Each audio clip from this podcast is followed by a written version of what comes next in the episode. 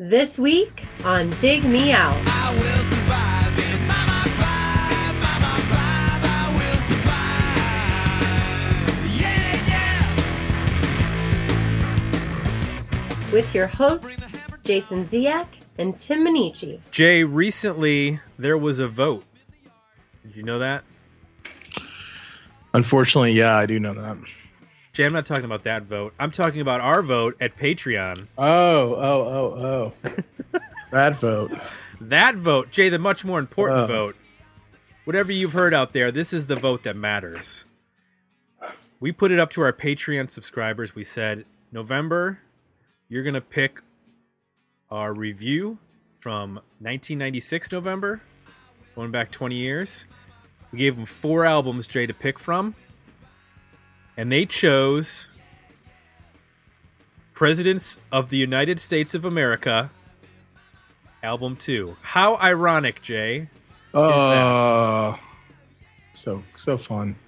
Actually, it was a tie, and I had to go to what in the um, election fan or nerd uh, community call instant runoff voting, which is where or uh, ranked voting, which is basically you don't just vote for one. It's not winner take all. You allow people to rank their choices based on their preference, and that way, if their first vote gets uh, less than the majority, you then go to their second vote, and that becomes their primary pick.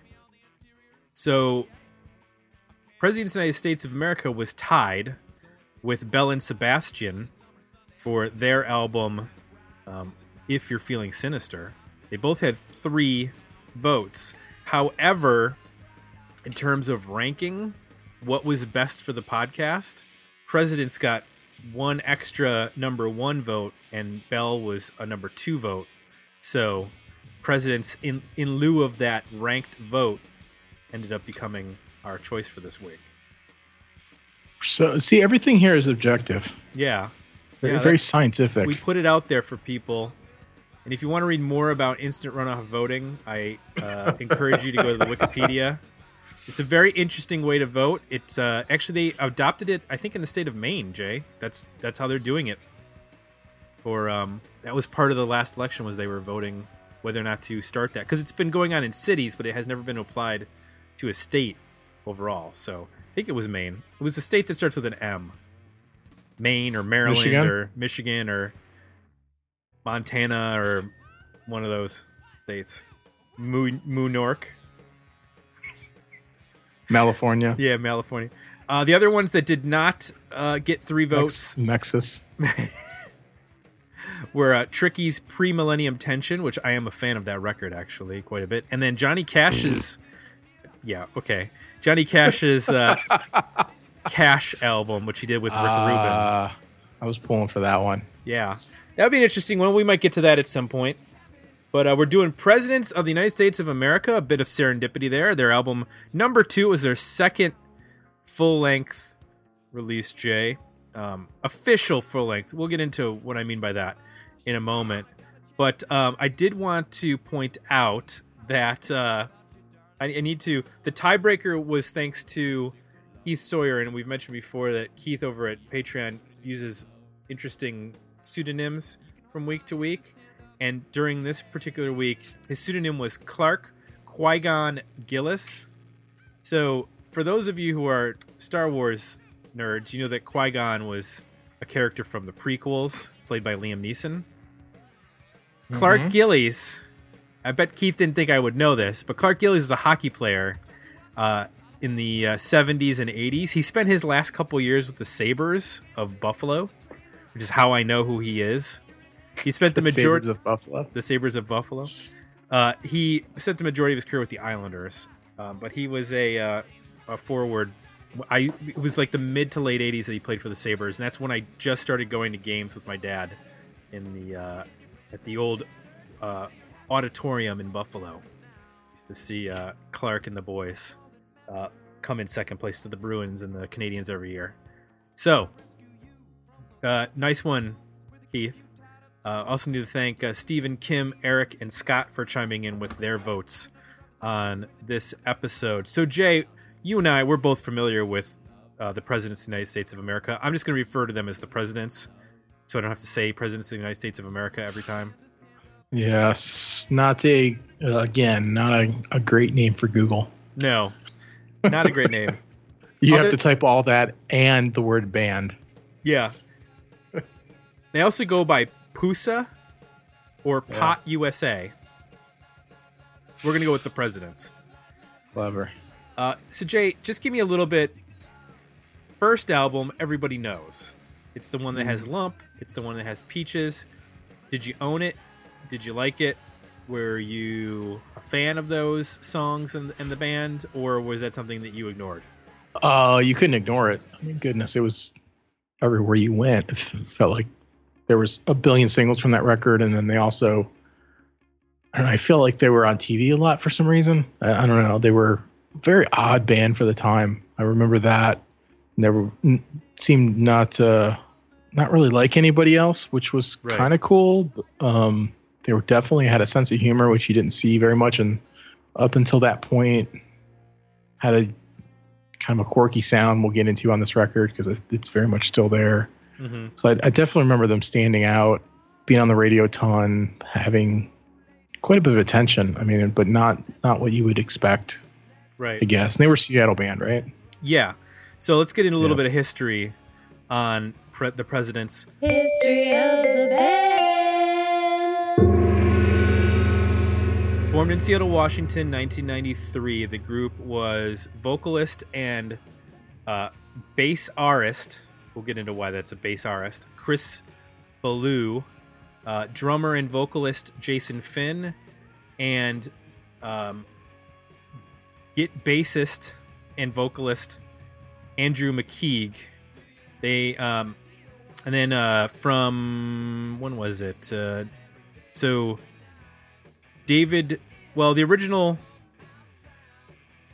guitar was um, David Dederer from 93 to 2005, and then Andrew replaced him on uh, guitar in 2005. So that was that was the lineup up until this year with Chris, Andrew, and Jason. They actually broke up this year uh, with um, Chris stating that they actually had broken up last year and just didn't tell anybody.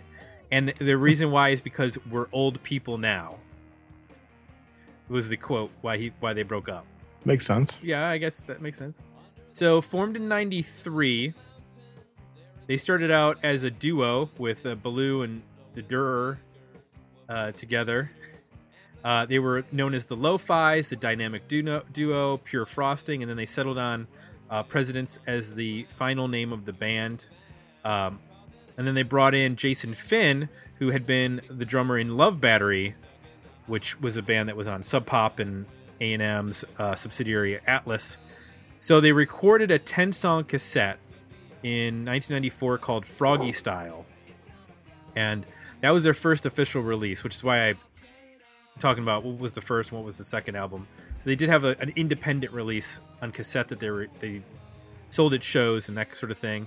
Uh, they ended up signing to Pop Llama Records and putting out uh, a seven inch um, on CZ Records.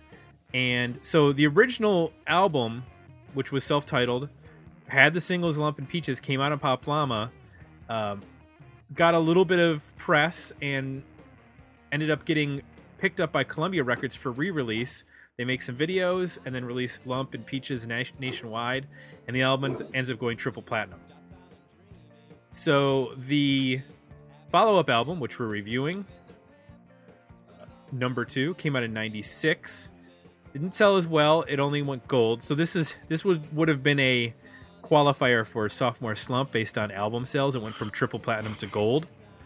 Yeah. Uh, but it didn't make our two, one of our two options for uh, sophomore slump. Um, so they toured throughout 96, 97 in support of the album. Uh, in 96, they played a live concert at the Mount at Mount Rushmore on President's Day, which is a pretty good uh, promotional tool. They released in 1990, or excuse me, in 2000, the album Freaked Out and Small. So it was originally they were they had actually broken up at this point, and they were kind of doing other things. Um, they had worked with Sir Mix-a-Lot uh, on a in a band called Subset, but they got back together to record a single on, and, and Jay, you'll appreciate this, an early internet record label called Music Biz or Music Blitz, that was a digital music player as well as a label. oh, jeez. And this was in 2000, so you can imagine the quality of the audio stream in 2000. So they were originally just did a single, and then the single went well. So they the label said, "Why don't you do an album?" They did "Freaked Out and Small." They sold 25,000 copies.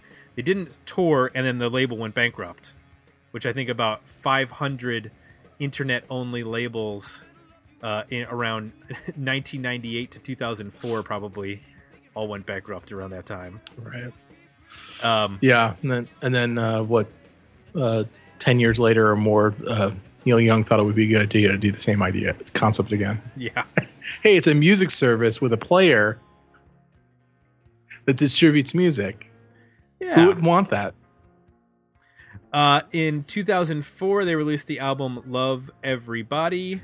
That was uh, they ended up forming their own label called Pusa Inc. and um, releasing that on their own. And then that's when, um, uh, around that time, is when Andrew McKeag left and was replaced. Excuse me, Dave Dederer left and was replaced by Andrew McKeag. Uh, they recorded uh, these are the Good Times People in 2008, and then in 2000, oh, what was it? Nine? No, sorry, 2013.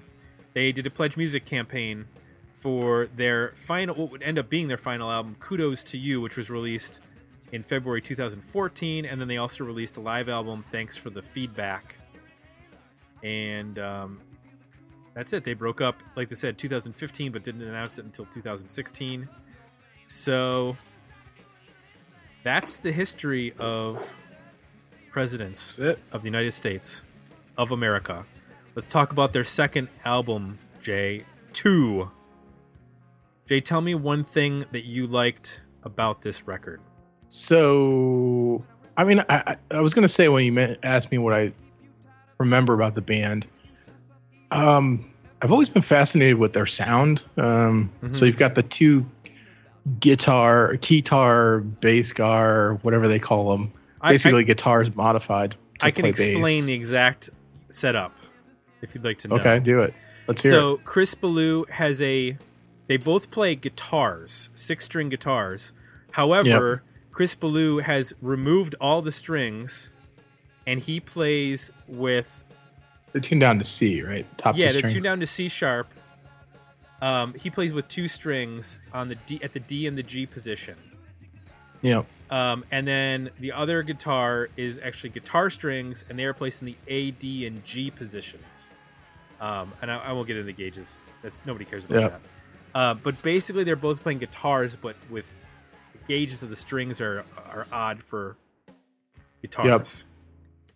and it's uh, similar to what uh, what Local H does and what uh, Morphine does, and Right. it was kind of a thing in the '90s. I don't know why, but so part of me like appreciates that and finds that interesting. It does make for a unique sound, um, Mhm.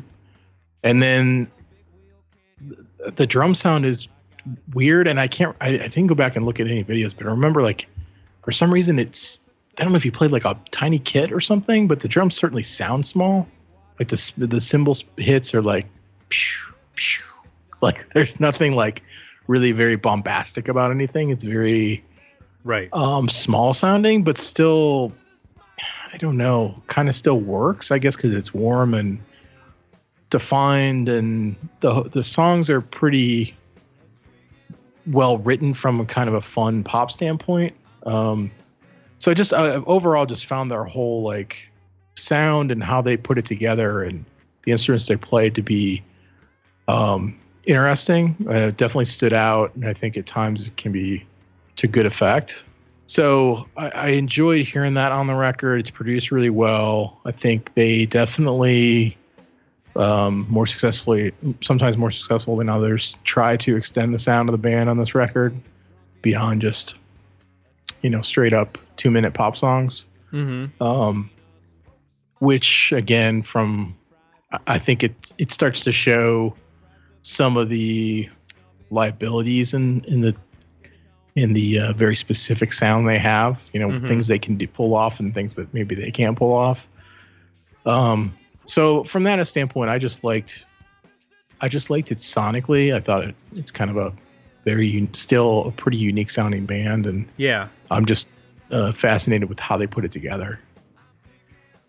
Yeah, I think when I went back and listened to this, I had really no expectation of it being anything beyond sort of like these quirky little two and a half, three minute long songs that were reminiscent of some of the stuff that I didn't really care for from the 90s, which was like They Might Be Giants and Ween and, um, you know, some bands that have like a sense Yeah. of not just humor, but like, like kind of a, a weirdness that I just, it doesn't translate well for me.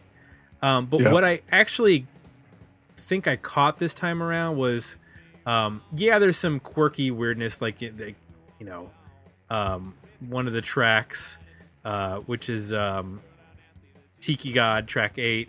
You know, there's this whole st- there's this stuff about the Brady Bunch and which one is it? Bobby finding the Tiki God or Yeah, yeah, and and you know that's goofy.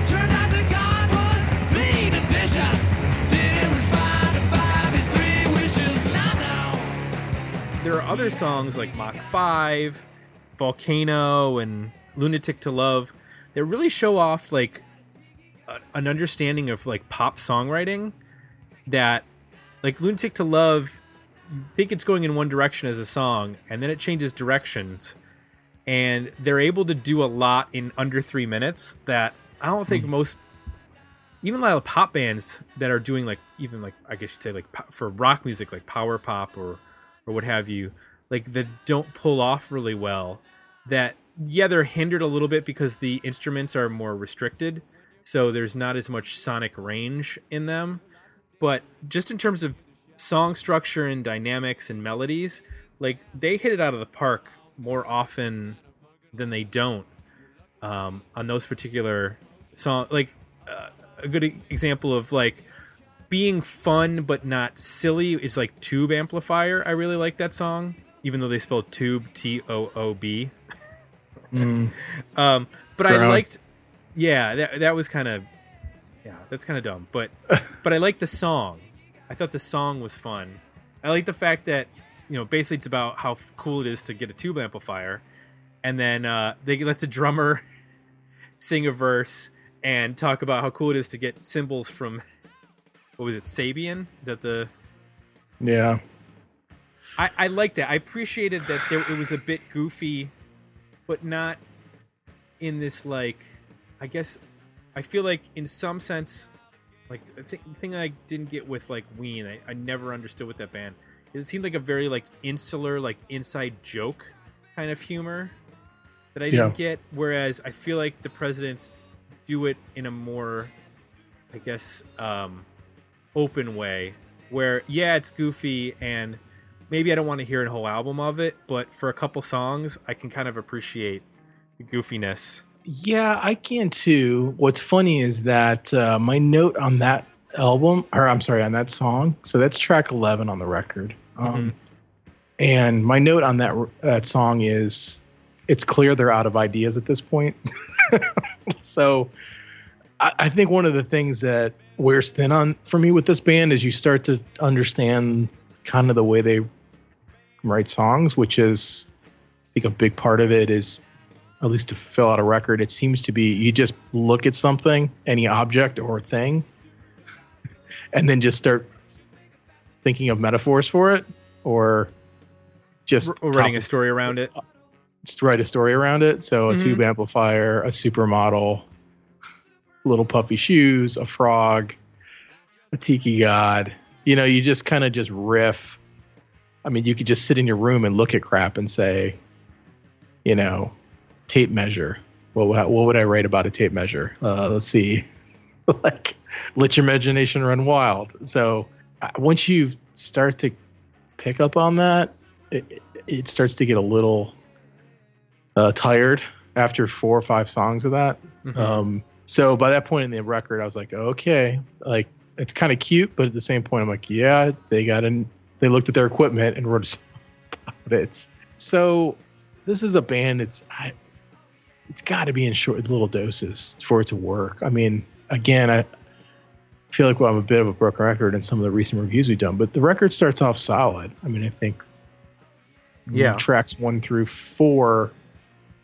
Um, I mean, those are all quality, fun pop rock songs. At times, they even approach, you know, kind of a cheap trick, maybe even like a Who energy on the first song, where they're, you know, playing with dynamics and, you know, building things up and, you know, Yep. kind of big dramatic hits and shifts. And that was kind of a cool change that I didn't expect to hear from them.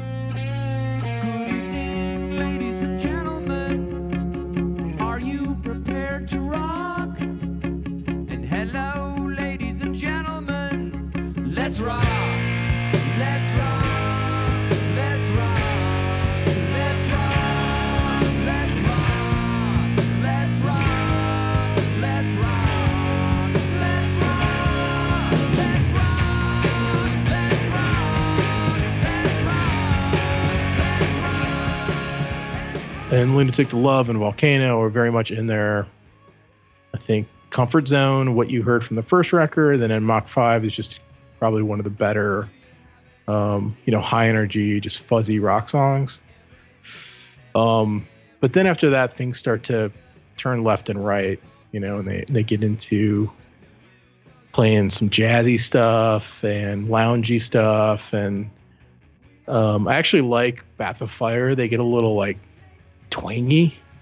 Um, there's just Yeah. something about the way that those guitar, that guitar bass setup sounds when you play something like that. It just, it's, it's, um, it's got that twang, but it's still like meaty. You know, it's got a lot of mid.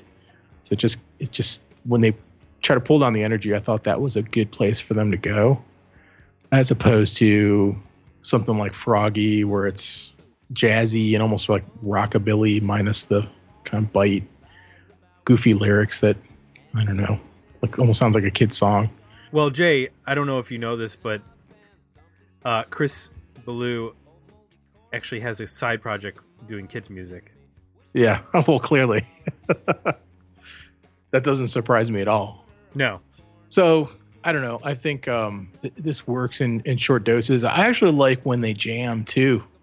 Um, so towards the end of the record, um, Puffy Little Shoes and uh, beginning of Ladies and Gentlemen have extended jam parts that were actually I don't tend to like that on records, but I think for them it was. If you're going to go long and indulge a little bit, you know, it's a good Mhm. way for to do it because they bring in some piano and just just turn the volume up. I think that that's the sort of the last critique I have on the record is there's there's a couple times where I, I took notes. It, it just it's like too quiet. Like the vocal is very present and up front, yeah, and I'm just wanting so bad to like I don't know hear more hear the guitars like more in your face or hear the drums be bigger or just something to really I don't know, be louder and more a little bit more aggressive, not a ton more, but just a little bit more. Um, I, I think some of these songs would come across with a lot uh, more convincing, um, as it is sort of the humor with a bit of a restrained kind of small sound just doesn't quite work. I wish the humor was accompanied by a little more bombast, I guess, or or um, meaty kind of tone. hmm So, uh, yeah, I mean that's my sort of last last want for this record. Well, you know, you brought up a little bit earlier about where this band came from and like how they just kind of came out of nowhere.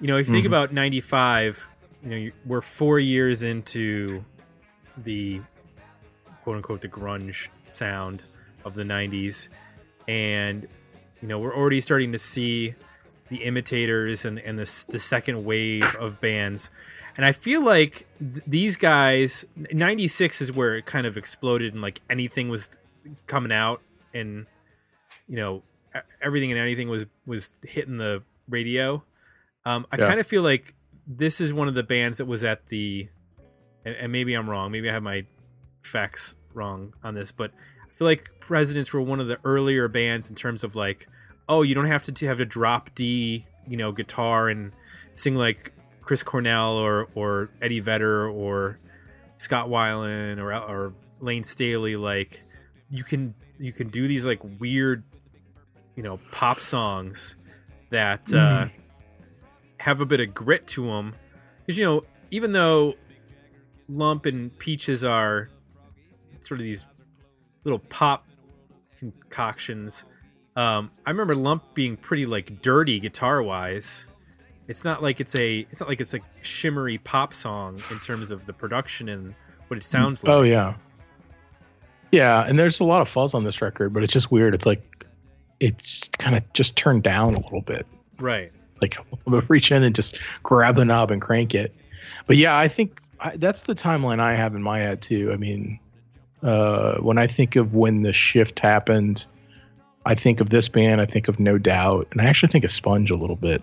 Like those three bands kind of hitting, and radio very much pivoting to this whole new, you know, post grunge era. Yeah, I mean, I just feel like you know, ninety five is like when the the darkness and you know, if you want to say self seriousness of grunge starts to get bent in towards more of the light. You know, you have like Better Than Ezra and Jewel and Radiohead's The Bends comes out that year, and that's the that's the year of a boy named Goo. So like, there's definitely like pop rock is sort of making a comeback, or or Hmm. making its presence felt. You get Matthew Sweet's 100% fun, which obviously is ironic, but you know what I mean. Uh, there's Mhm. it's just like there are these albums that are breaking through. They're they're still guitar based. They're still you know writing rock songs essentially, but they're just not as dark and they're not as foreboding as some of the stuff that would uh, come out before that. You know, you know, Down on the Upside comes out in '96. Even I think that by that point, Soundgarden had like lightened up a little bit and were writing less dark songs and Yeah, I mean, I think they're it was still very much alternative. I think this band is a pretty classic alternative pop sound, um, right? So, and I think a lot of the bands you mentioned very much represent that type of sound. So it went away from more of a, I guess, a metal punk, uh, garagey kind of thing to to alternative pop, and then metal kind of reemerged again as something obviously much different. So yeah, I, I very much think of this band as being represent representational of that time. so we mentioned that you know the, the first album came out in 95 this one came out pretty quickly you know one year later in 96 uh, it did not do as well. It sold roughly not even one sixth i guess. It sold about 500000 the other one sold 3 million. I don't recall any major singles off of this record. Do you do you remember I- hearing I, oh, well, yeah, I do recognize. I recognized uh, Volcano. I think Volcano and, Lunatic to Love both sounded familiar to me. Um, well mach 5 was the lead single okay, I mean that one sounded familiar, but I just thought it might be because it was just such a well written hooky song. what's interesting is that the second single was a song called Supersonics, which was a rewritten version of Supermodel, uh, written about the Seattle Supersonics because they were in the '96 NBA Finals. oh, okay. And then the Volcano was the third single, and Tiki God was the fourth single. Mach 5 was the only one that charted and made it to number 11 on the modern rock billboard. And uh, the album overall made it to number 31 on the Billboard 200. Do you think that maybe I'm, I'm trying to think of like why exactly this album wouldn't do as well? Obviously, nine, you know, 95 to 96. It's not a huge shift musically, but is it is there Yeah. lacking the singles that the first album has? Well, I think this is where the the real sophomore slumps start, right? I mean, because I think you can make the argument that Nirvana's second album, obviously, like all the big bands didn't have sophomore slumps, but there was this second half of the decade where it seemed like everybody did, with a couple of ex- exceptions. So, I don't know. I think this was also the peak of uh, signings, right? I mean, this is when Mm-hmm. everybody was getting a deal and it was there was no seemed to be no commitment to anything it was just throw as much as you could at the radio if it stuck it's you pushed it and if it didn't you moved on and while I, I haven't i haven't heard the first record you know it's possible that just the first one was stronger from songwriting standpoint they kind of captured their best material with that one and then this was um you know just didn't have the the big hit or the consistency.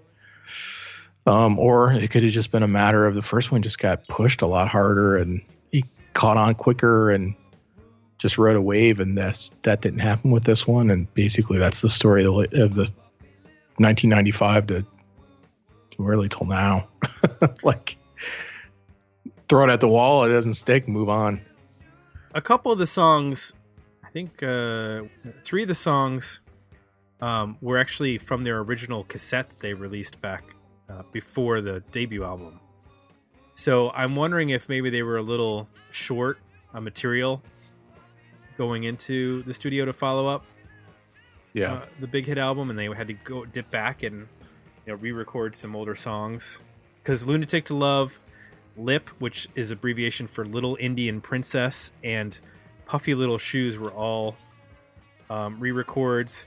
Twig was a re-record it's actually four songs. That was a b-side to lump. So well, the other thing to think about with this band too is that, I mean, what does a president of the United States of America fan look like? You know, I mean, how passionate could you possibly get about this band in terms of you know supporting record after record after record? Well, you know, every every band that has some sort of success has some sort of dedicated hardcore fan base. Yeah, but I think a lot of the sophomore slump or the bands that don't really ever get past that first record, they don't like they don't get that whatever that deeper connection where they've always got like I mean, okay, look at like a band like um those some of the ones you brought up, like Ween. You know what I mean? Uh-huh. Like there's a super dedicated. I mean, people that love that band love that band Yep. like they are the band. Um, Primus is like that too, right? Similar kind of weird, quirky songwriting style, unique sound. You know, so it's almost like they're a more accessible, pop oriented version of those kinds of bands, but almost because of that accessibility, maybe the complete theory of pulling out on my ass, but maybe that's another reason why you don't get that like hardcore passionate reaction because it is a little bit more friendly and less Mhm. difficult than some of those bands I just t- mentioned. Yeah. I don't know. I mean, I, I think you had it. You said it best when earlier. Like this is a perfect example of a sophomore slump. Yeah. You know, they they didn't have a, a ton of time to record it. They had to go back and re-record a bunch of older songs to to make instead of making it a nine or ten song album in order to extend it out to fourteen songs. You know, maybe this would work better if it was a ten song album or a nine song album. Maybe that's the problem is that it, it just wears out its welcome by the end. And if it was just like nine killer tracks, uh, that would that maybe would have helped save it a little bit because it's definitely just not up to par in terms of you know. I, I would say that other than like maybe th- two or three songs, there's nothing on par with the first album in terms of you know not only was there Lump and Peaches, but Kitty was a single, and I think Dune Buggy was another single. So, I mean, they had a number of singles off that first record. And I looked at it. Lump actually went to number one. I mean, that was a Yeah. huge song. it, it was like uh uh I remember when that was big you're like okay you're not we're never going to hear from this band again Right. and then the next single came out and it was basically the same kind of song with just you know it was obviously them you're like wow okay they did it again and then the third one came out and you're like holy shit they did it again Right. like you know same thing again so They seemed Yeah. like the band that should have been a one hit wonder. And we've talked about bands, you know, well, it's, you know, their follow up didn't do as well as their first record because the first record had charting singles. Most of those bands did not have number one singles. They had top 10, top 20 singles, but a lot of those bands never made to number one, which is, you know, a pretty big deal. Not many bands Sure. do. Jay, let's talk about our overall ratings for this record. Were the album better EP or a decent single? Where do you land? uh you know where i'm at i'm at an ep Okay. ep baby About how many songs on Uh, your E EP? six. I got Ladies and Gentlemen Part One and Two, Lunatic to Love, Volcano, Mach Five, Bath of Fire. Okay. I would add Toob Amplifier. I do like that song, and I think in the context of an EP, I think it would sound fine. In the context Yeah. of this album, where you're saying like, "Oh, it sounds like they just ran out of ideas," yeah, because you're at track what eleven. Uh, yeah, yeah. no, yeah. But if you put it on I like a six song EP, no, it just becomes another quirky song. I kind of wish they had sung about every aspect of their of their instruments. Like, I got this Boss distortion pedal. I Yeah, got this monster cable. Uh, that would have been fun. Or go around the recording man. studio. I got Isn't this how, Neve uh, console. C, uh, Sia or whatever her name is, isn't that how she writes songs? Is that how she does it? She she was on Howard Stern talking about it, and it sort of hit me when she was talking about it songwriting. It was very much like that. Like pick a thing and then make a like a metaphor for it, and then just continue to create metaphors around it, and you've got a song. So like wrecking ball, like what does a wrecking ball do? It swings back and forth. It destroys things. It like you just start riffing on that. The next thing you know, it's like, hey, there's a song. And the more metaphors you can make to like relationships, the better off you are. hmm Everything is. If you can make it a metaphor for a relationship, Yeah, pick another object. A, light bulb, a light switch. Okay, right. A light, a, a live song uh, metaphor with a light switch. There you go. Jay, we're going to start a songwriting duo team uh, for, you know, the ghostwrite hot uh, pop hits for uh, artists. We're just to, when I heard her explain it, I was like, "Oh my god, that's both brilliant and depressing." yeah. I got this uh, Western Digital uh, external hard drive, Jay. So let's write a song about that. Hard drive. Yeah, hard drive. Oh, There man. That's so easy. See, Okay. So, to kiss. yeah, we'll. Ah. Be a Gene Simmons song. Oh, I, I, I can hear it. I could totally write Gene Simmons' voice. See, Throw in, you know, throw in some uh, crude innuendo, and there you go. Perfect. couple, couple yes. Yeah, exactly. We need to thank our Patreon patrons who have been with us, you know, this year and have helped us pick albums. We really appreciate uh, them doing so, and you can join us over at Patreon. That's patreon.com, patreon.com forward slash dig me out. Buck a month, two fifty. Those are your options. Uh, we've uh, got more more in store, not just for this year, but for next year. Lots of cool things in the works, which you'll find out at Patreon. And of course, if you like what you heard, please consider leaving us some positive feedback over at iTunes. Jay, our first review of, or our first episode of December 2016 is here. The year is almost over, which means in just a few episodes, it will be our year end roundup for 2016. Our sixth annual year end roundup. Crazy. Nice. What do I got to do? Um, I'll send you. I'll send you your your book report that you have Assignment. to complete. okay. I'm gonna need I'm gonna need three thousand Uh, words on. Uh, Oh no. Oh no. All right. For Jay, I'm Tim. We're out, and we'll be back next week with another episode of Dig Me Out. Thanks for listening. You can support the podcast by becoming a Patreon subscriber at patreon.com backslash dig or requesting a review for the 2016 season at our request a review page at digmeoutpodcast.com. I got myself a brand new Big Bertha driver. Gonna take it to the range. Take it to the range. I got myself a new Big Bertha driver.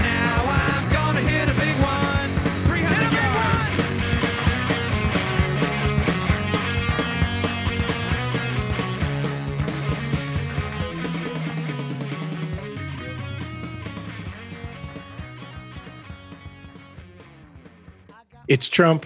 It's Trump. It's Trump. what? He's in my head. Um